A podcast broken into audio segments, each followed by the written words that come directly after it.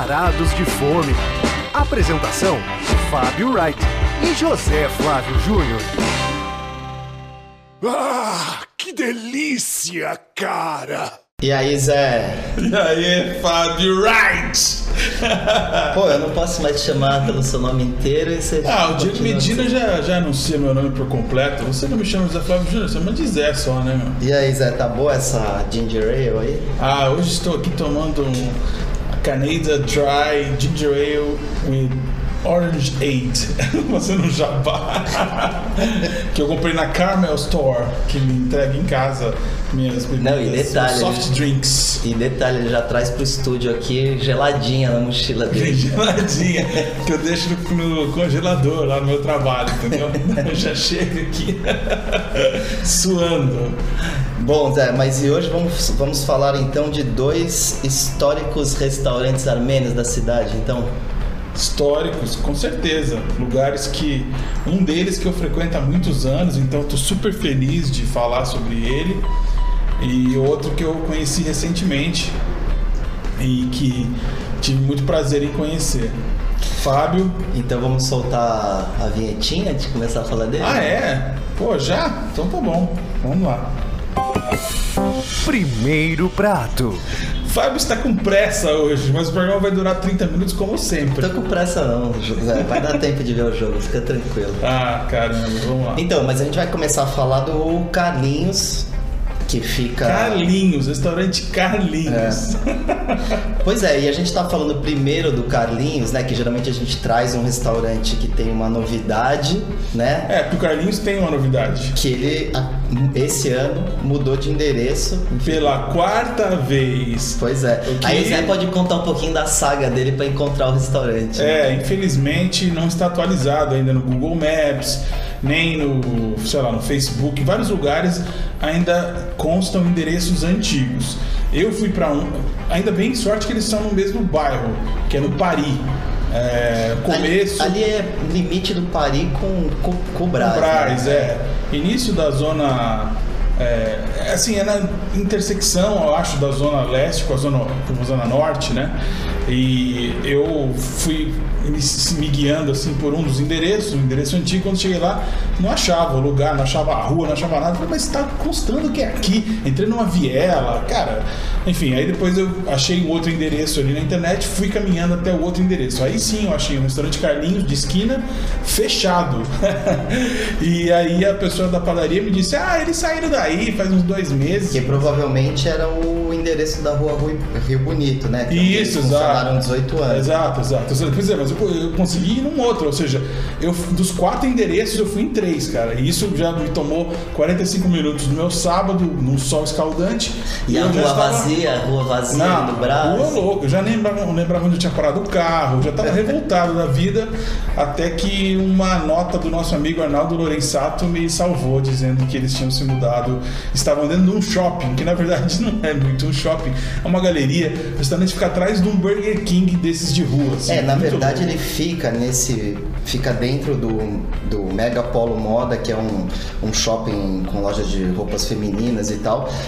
Só que ele fica numa espécie de boulevard, né? Então se você for pela rua João Deodoro e encontrar ali o Burger King, ele fica... Teodoro, Teodoro, desculpa.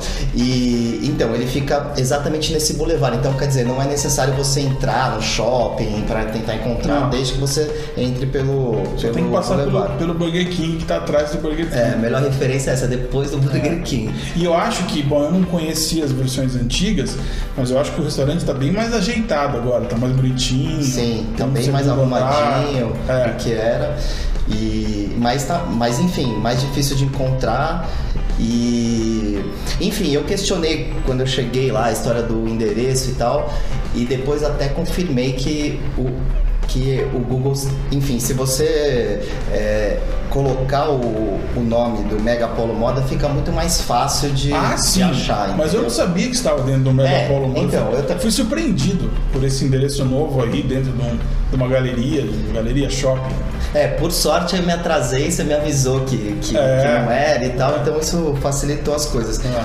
Mas enfim, acho que a gente tem que também contar um pouco, né, do Carlinhos, porque na verdade o Carlinhos é o pai dos dois irmãos que tomam conta atualmente do restaurante, né? O nome dele original é Mizaki Yarussalian. É, sempre o final é Ian, né? Sempre o final é Ian. Yarussalian, pronto, saiu agora. E ele faleceu em 2013. E aí os filhos, né? O Fernando cuida atualmente do salão e o Fábio da cozinha. O Fernando, ele é muito simpático, se ele estiver por lá, vale a pena conversar com ele. Inclusive, quando ele estava indo embora e tal, ele chegou e falou: olha, a próxima vez me fala que você viu umas coisas diferentes, enfim. É mesmo? É, eu nem falei que era jornalista, nada, ele não me conhece. E, enfim, me tratou como cliente normal, mas ele viu que eu estava interessado em perguntar algumas coisas e tal. Sim. E falou que da próxima vez que eu fosse lá, que ele ia fazer alguns pratos fora do cardápio e tal. Enfim, e os filhos continuam esse legado, né? Acho que a cozinha, que já tinha fama, ela continua muito boa. E, enfim, acho que a gente tem que falar do Arás, né? Que eles são os inventores do Arás. Eu queria dizer que a minha experiência só não foi totalmente mal-humorada, porque eu gostei muito da comida do local, porque depois desse périplo aí para achar o endereço, eu não estava nos meus melhores dias. Só que aí começou a chegou o Arás, que eu inicialmente pediu com alho, que não passa de um beirute fininho, é um pão sírio recheado de carne, e a carne pode ser com alho ou pode ser com queijo. Na verdade, ele me disse, né, que eles espalham a kafta no pão sírio e levam ao forno. Só que, assim, é curioso porque a carne, ela é menos temperada, por exemplo, que uma kafta libanesa. E ele me contou lá que, inclusive, em geral, a comida armênia é menos condimentada que a libanesa, por exemplo. Mas, enfim, é um restaurante, é um sanduíche, aliás, que ele, inclusive, patenteou o nome, né? Então já houve algumas cópias pela cidade aí, e ele estava me falando que tem lá um registro de patente. Sempre que aparece em algum cardápio, eles mandam um aviso obrigando a tirar, a não usar esse nome. Enfim, a pessoa pode tentar copiar o sanduíche, mas não usar o mesmo nome. O curioso é que é bastante simples. É uma coisa muito simples. Um sanduíche cheio das firulas, mas não é nada disso. É um pão sírio recheado mesmo, com carne. É que tem as variações ali, com alho, com queijo, tá, mas nada demais, né? Mas com za'atar também, eles fazem uma versão com za'atar. Ah, sim, que é uma delícia. É um tempero bastante usado no Oriente Médio. Mas, enfim, esse é o grande clássico do Carlinhos, né? Que, enfim, todo mundo vai lá e acaba pedindo, pelo menos para provar. Mas ele é tipo uma entrada, né? É, uma entrada. Mas que, obviamente, talvez tenham coisas mais interessantes no cardápio para quem quer explorar um pouco mais. Eu, por exemplo, gostei muito de comer o quibe cru deles, que é servido com carne moída em cima e com pinhole. Então, eu já tinha comido uma vez um quibe cru com carne cozida por cima no Arábia, mas eu nunca mais tinha achado esse tipo de apresentação do quibe cru. E lá tem essa possibilidade de você comer o quibe cru com um pouco de carne moída cozida por cima e o pinhole, que na verdade é snuba, que dizem o povo do Oriente. E quando o Fábio me perguntou qual que era o nome mesmo do pinhole para os árabes, eu falei Stulbach em vez de Snuba. Por quê? Porque Stulbach é o jeito que o neto chama o Dan Stulbach. Ele fala Dan Stulbach. Eu gravei Stulbach na cabeça. Em vez de falar Snuba, eu falei Stulbach. Mas... Então, e aí vai o Dan Stulbach então no negócio. Vai um Stulbach lá. E é uma delícia. Eu, pelo menos, gostei muito, assim, e adoraria comer. E o pinhole, que é muito usado na cozinha italiana, né, também é muito apreciado na cozinha árabe, né? Outra entrada, assim, que a gente tem que falar é o Basturmalan. Olha que difícil de falar também. Basturmalan. Mas, na verdade, me disse lá o Fernando que a pronúncia certa é Bastarma. Olha, eu não sei se eu posso confiar nele. Ele nasceu na Armênia? O pai dele só quer. E é que nem Pidê e Pidé. Fala nisso, né? Que a gente tá falando aqui de uns inimigos do povo turco, né? A gente, quando fez o programa turco, ficou com essa dúvida. Um restaurante falava Pidé, outro falava Pide. A gente não sabia o que fazer com essa informação. Então eles chamam de Bastermalan. Bastermalan, que é a base Basterma, que é uma carne cozida, curada, que demora dias para ser preparada, como se fosse um embutido, vamos dizer, de carne bovina, com um sabor bem intenso, bem potente. E esse lã, no final, faz referência ao ovo, que eles fazem como se fosse um disco de ovos estalados com essa base do Basterma. Eu acho só legal frisar que essa carne curada em temperos, ela é cortada em fatias bem fininhas, né? Sim, bem fininha, claro. Ficou parecendo uma pizza, né, cara? E aí por cima, quer dizer, frito na manteiga, mas não em imersão, né? Mas eles fazem uma espécie de... Uma panqueca, sei lá como classificar. E é curioso... Só sem massa, sem farinha. Inclusive a foto do podcast de abertura vai ser essa, então vocês vão poder visualizar. Mas é interessante que vem 2 ovos fritos, só que tem... 2? Só que são 4 gemas. Ah, é? Porque acho que não são 4, né? Seria muita clara ali. Enfim, eu achei curioso isso. Eu duvido que eles usem 4 ovos, cara. Eu acho que eles usam... eu nunca parei pra pensar nisso. Mas que tem 4 gemas, tem. Tem. E umas mais molinhas, outras mais duras, sim, né? E é ideal, eu acho, pedir um pão, né? Que faz um complemento perfeito. Eu não gosto de comer nada com pão, mas eu acho que combina muito. E outro destaque da casa... Então, você quer tentar falar mais alguma coisa sobre o Basterma? Não, pode... É o merguez, que na verdade lá a apresentação é como se fosse um sanduíche de merguez. Merguez é uma linguiça, um embutido que, pelas informações que eu tenho, é de origem marroquina e que você encontra em alguns restaurantes de comida árabe, do Oriente Médio, mas em São Paulo não são muitos lugares para você achar essa linguiça, que é a base de carne de cordeiro, né? E geralmente ela é bastante picante, só que a deles não é tão picante. Pois é, não é tão picante. E ele me contou que eles fazem lá, né, a linguiça, e a apresentação também é num sanduíche com pão sírio, alguns ingredientes, vai tomate, hummus, enfim, é muito gostoso. O hummus é a parte, né, pra você botar em cima, pra você botar como... Não, acho que é o molho tahine que veio. Ah, o molho tahine é extra, verdade. Mas enfim, dentro do que eu tava falando no começo do programa, de que era menos condimentado, se você for pensar, a gente provou a merguez também na Casa Turca, e lá é muito mais forte, por exemplo, do que essa versão armênia. Essa versão armênia, ela é muito mais suave, né? Muito mais, eu prefiro mais condimentada. Então eu me surpreendi que a merguez lá do Carlinhos era tão tranquila, assim, de comer, assim, nada picante. Dava pra botar até uma pimenta extra ali pra dar um gás. E, enfim, aí pra fechar o Carlinhos, tem mais algum prato que você quer comentar, não? Não, eu queria comentar, assim, eu já falei da ambientação, que tem 2 andares, né? Avisar que é um restaurante que é pra almoço, né? E que se você não conseguir almoçar lá naquela loucura que é o Paris de segunda a sexta, tem que ir no sábado até as 4 horas da tarde também, porque o funcionamento é diurno, né?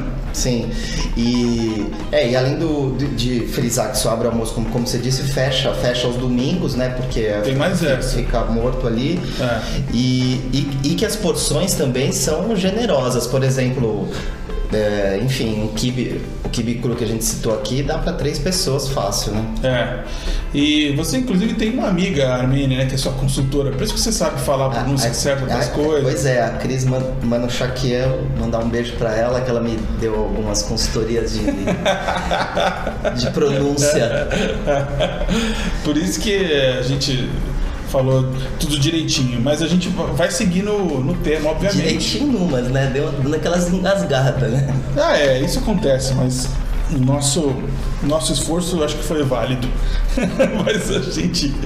Vamos para um restaurante que não está muito longe dali, mas aí sim é na Zona Norte mesmo. Que será o nosso segundo prato de hoje. Segundo prato. Pois é, Zé, o segundo prato então vai ser a Casa Garabé, que você tanto gosta, e que é ainda mais antiga né, do que o Carlinhos, de 1951. 51? 51. Meu Deus do céu. E, enfim, fica em Santana, numa travessa ali da Rua Alfredo Pujol, que é muito conhecida ali no pedaço, né? E... Mas é uma casa mesmo, assim, não tem cara de restaurante que nem tem o Carlinhos. É realmente uma casa adaptada, vamos dizer assim. Você entra, você sente que está entrando na garagem, reclinada, assim, aí é uma viagem. Assim. Inclusive, para quem nunca foi lá, né? É até curioso, você pode, se você jogar o endereço no Waze, provavelmente você vai passar, porque a rua é uma ladeira de casas, né? Não tem nenhuma identificação do restaurante ali, ela fica camuflada ali no meio daquelas casas e você entra pelo portão mesmo da casa e ali o restaurante. E tem um horário bastante alternativo também, que não abre de segunda, de terça, começa a funcionar 1h30 da tarde, assim, e fecha super cedo também, então. Fecha às 9h. Né? Às 9h, é difícil pra você almoçar, se você quiser almoçar cedo, e se você quiser jantar tarde também não consegue. Pois é, um lugar pra você ir de tarde lá e pegar as coisas, se não comer lá mesmo. Acho que você pode até contar uma história que você me contou, que você chegou aí lá numa terça-feira desavisada. Eu não acreditei que não abria de terça-feira, fui conferir que eu tava com vontade de comer os pratos de lá e dei com os burros na água, assim, realmente eles tem um horário bastante alternativo e geralmente, se você não é na Zona Norte, é longe. Não, sem dúvida. Bom, mas a gente tá falando da Casa Garabé porque eu considero que é uma das melhores esfirras de São Paulo, né? Ah, com certeza, especialmente porque eles usam aquele forno maravilhoso deles, a lenha, né? Pois é, eu tava pesquisando sobre o forno na internet. Diz que o forno, ele, enfim, existe desde que a casa abriu, né? E tem 25 metros quadrados, não é um forninho, né? Ele, enfim, no espaço principal, né, da cozinha, todo mundo pode ver o forno, assim, em destaque. E ele é alimentado com lenha de eucalipto. E as esfirras são montadas na hora, então tem essa coisa, assim, extra fresh. Não, eu acho que esse é o grande diferencial deles, né? Quer dizer, além de ser uma esfirra muito boa, né? A esfirra é montada na hora e assada realmente já é uma coisa muito especial. E aí eles fazem, por exemplo, o cordeiro com o nosso famoso Dan Stulbach, digo, Snuba. A de Bastermac com carne também, acho que é um outro destaque. E uma que me surpreendeu bastante foi a de escarola com queijo, que eu tenho uma queda, né, por escarola. Eu gosto de escarola. E assim, além das esfirras e dos quibes e tal, o cardápio é bastante extenso. E, aliás, você pode pegar para viagem também. Inclusive o Bastermac, você consegue levar pra viagem, peça inteira ou se não fatiada. Assim, tem... Muita gente vai lá pra pegar pra viagem. Você que tem mania de pegar tudo pra viagem, né? Eu gosto muito de levar pra... Até porque é difícil voltar lá. E, bom, e é curioso que eles fazem também o Bastermac, que a gente tá falando aqui bastante dele, com ovos mexidos, né? Uma outra versão... com ovos, enfim, acabei não provando isso. Mas pra mim a estrela da casa, que eu sempre peço e recomendei que o Fábio pedisse também, e acho que ele não se arrependeu, é um prato chamado Matzonov Kyofte. Matzonov Kyofte. Pois é. Que consiste umas almôndegas de quibe, assim, redondinha, né? Uns quibes redondos, com um recheio de snubbar também, mergulhados numa coalhada, assim, num creme branco à base de coalhada e com umas torradinhas em volta, que são até dispensáveis as torradas, porque eu até acho elas meio duras. Realmente esse prato é muito bom. Lembrando que a coalhada é fresca, né? Não é aquela coalhada seca, que é aquela pasta e temperada com especiarias, realmente muito bom. Eu acabei pedindo um arroz com aletria com macarrão, para macarrão cabelo de anjo, para acompanhar, e combina bem. Porque esse é um prato que tem muito molho. Sim, eles capricham na coalhada. Mas eu acabei também não comendo muito aquelas torradinhas também, não. Aquelas torradinhas são desnecessárias. Quando você faz a foto do prato, fica bonito, fica parecendo uma pizza aberta, não sei como dizer, assim, as pessoas não entendem direito. Essa foto também é bem tentadora, né? É apetitoso esse prato. Assim, eu cheguei nele pela descrição dele, né? Eu ia com uma pessoa lá que gostava desse prato e que se interessou pelo prato por causa do que dizia. Os quibes mergulhados na coalhada, assim, parece ser interessante. Mas aí na hora que a gente experimentou, a gente achou, tipo, mais gostoso ainda. Mas é interessante que esse prato, ele, né, é um restaurante com tanta história. Realmente, se você procurar a Casa Garabé, você vai ver fotos dele e tal, porque ele é bem fotogênico. Mas não é um prato que as pessoas saibam que tem lá, né? Não é um hit na casa, mas pra mim é um hit individual. E você quer mencionar mais alguma coisa? Não, de lá? As sobremesas. Tem sobremesas ótimas também. Esses lugares eu sempre vejo se tem malabi para pedir, especialmente de Damasco, né? Mas lá também tem várias opções também. E também tem refrescos gostosos também que fogem do trivial. Mas o Fábio também queria mencionar que tem outras opções ali de restaurantes na região. Que isso aí vai ser uma informação boa para quem não é de lá, que não sabe, né? Quem é dali da área e tá ouvindo a gente, tá falando, esses dois Raulis aí chegando para falar de Zona Norte, né? Não, na verdade, assim, eu acho que isso, não, só queria citar, obviamente, que essa é uma casa muito antiga ali, né? E nem se imaginava que um polozinho gastronômico iria se criar ali perto, né? Mas ali você tem, por exemplo, aquele chinês Hou, que a gente até chegou aí uma vez. Uhum. Tem o japonês Nozu. E tem um outro armênio também, que eu ainda... Pode ser uma pauta aí para daqui um futuro distante. A parte 2, né?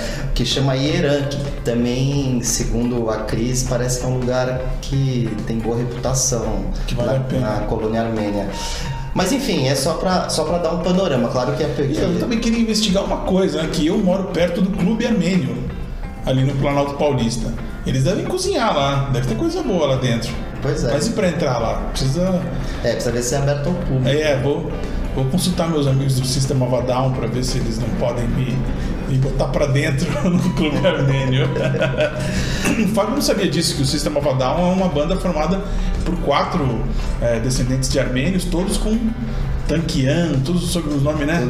Malakian, Terzian. Eu trabalhei com uma Terzian também.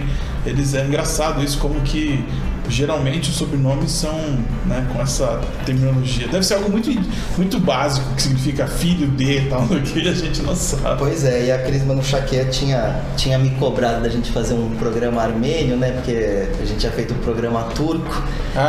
Então mexendo com colônias rivais que precisam casar com filhos da própria, né? De armênio casa com armênio, bastante.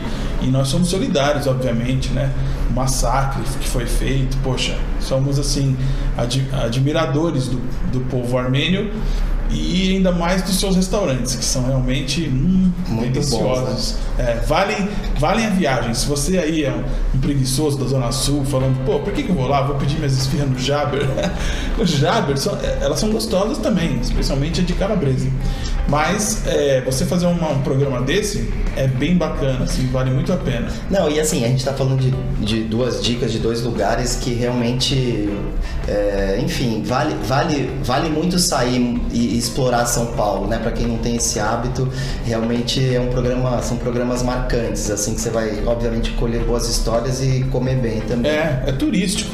Mas depois desse clima ameno e armênio, infelizmente vai virar agora uma disputa entre turcos e armênios, porque o Fábio vai dar uma dica cultural de um personagem que eu abomino. Quem será, hein? Hora da sobremesa.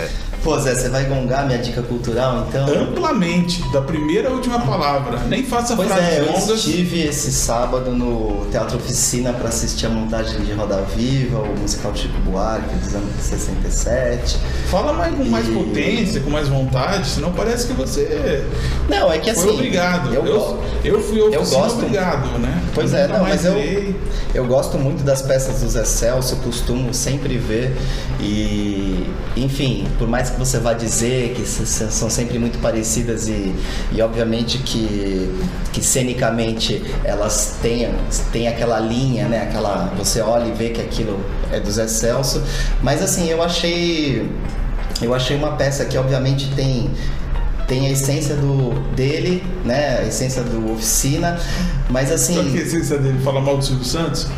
Ele falou três vezes. É lógico, né? O que eu discordei aqui do Fábio é que eu acho que ele usa essas peças para externar suas obsessões. E elas são conhecidas, muitas delas já tem décadas, né? E essa é uma delas que eu não aguento mais ouvir o cara falar. O anel da Lina Bobardi, que deve ser construído e tal, cara. Não, mas folclórico, que... né? Ele já nasceu folclórico e hoje ele é mais folclórico ainda, né? É, mas é um teatro de arena que faz parte da história, né, do teatro brasileiro, né? Então... E deixa eu fazer só uma observação, que é um prédio público, viu? A Associação Oficina do Zé Celso lá cuida daquele espaço, mas... Se um dia chegar um prefeito, um governador aí mais enfesado, imagina a comoção que ia ser na classe artística, né? Se tirassem o teatro do Zé Celso. Enfim, mas eu acho sempre que há sempre muita criatividade cênica em aproveitar aquele espaço da Oficina nas peças, né? E é claro que tem os atores nus e a duração é... Puxa a gente do palco. Puxa a gente da plateia, né? Da plateia, desculpa. E... palco nem tem, né? Enfim, e você tem que estar disposto, porque são no mínimo 4 horas e a banda ao vivo e tal... Mas assim, eu achei a peça dele com mais humor, assim, eu acho que isso dá uma certa leveza à peça, inclusive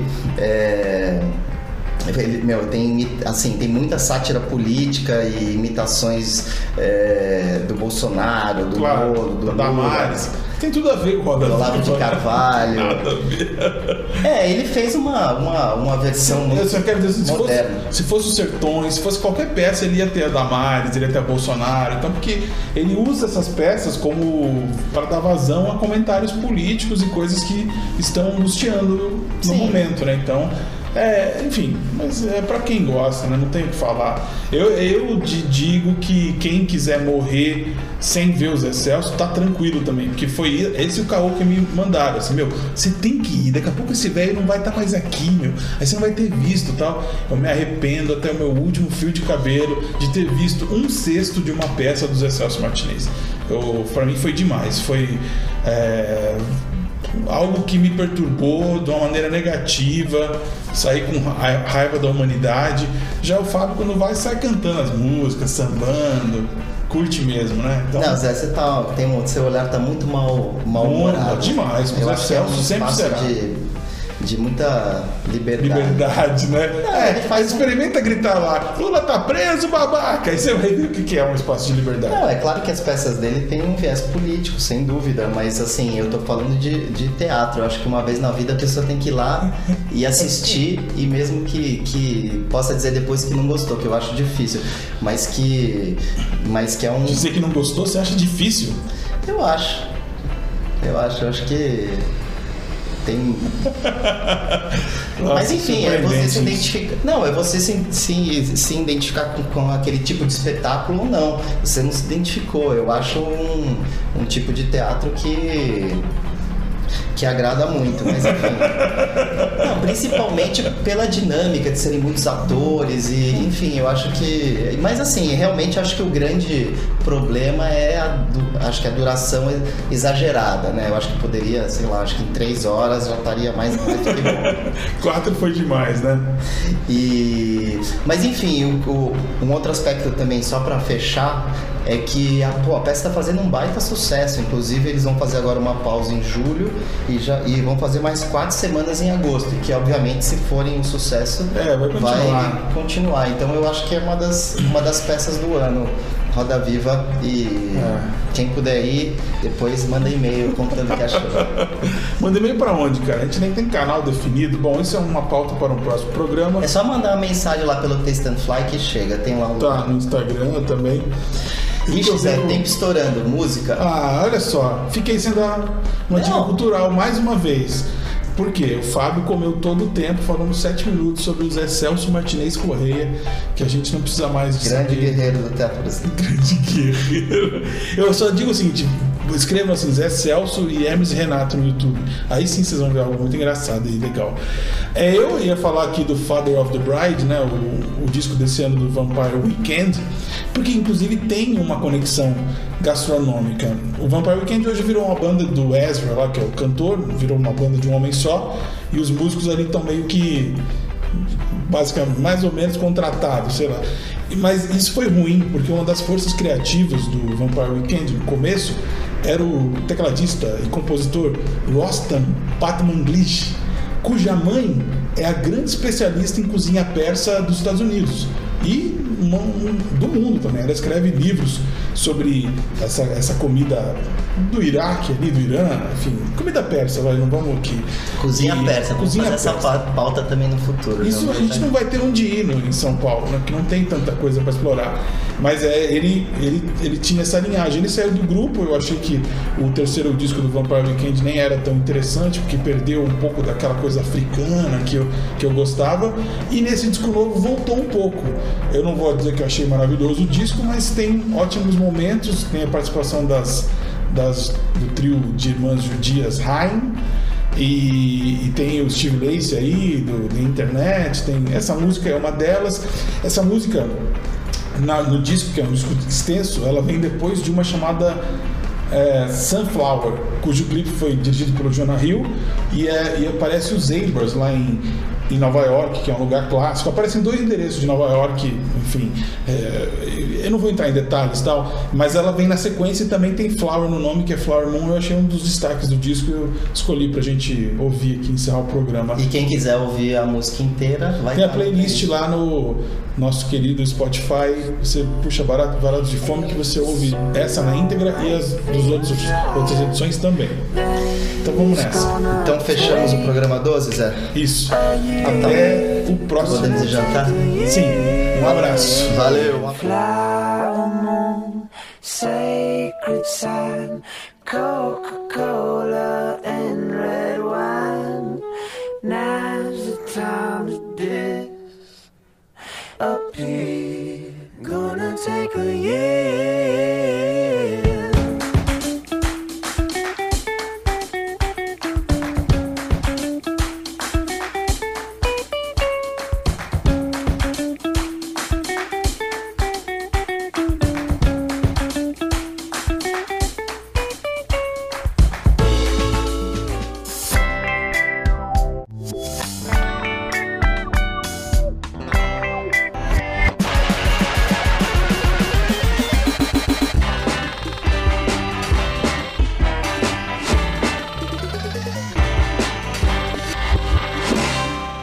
Obrigado por sua preferência. Volte sempre!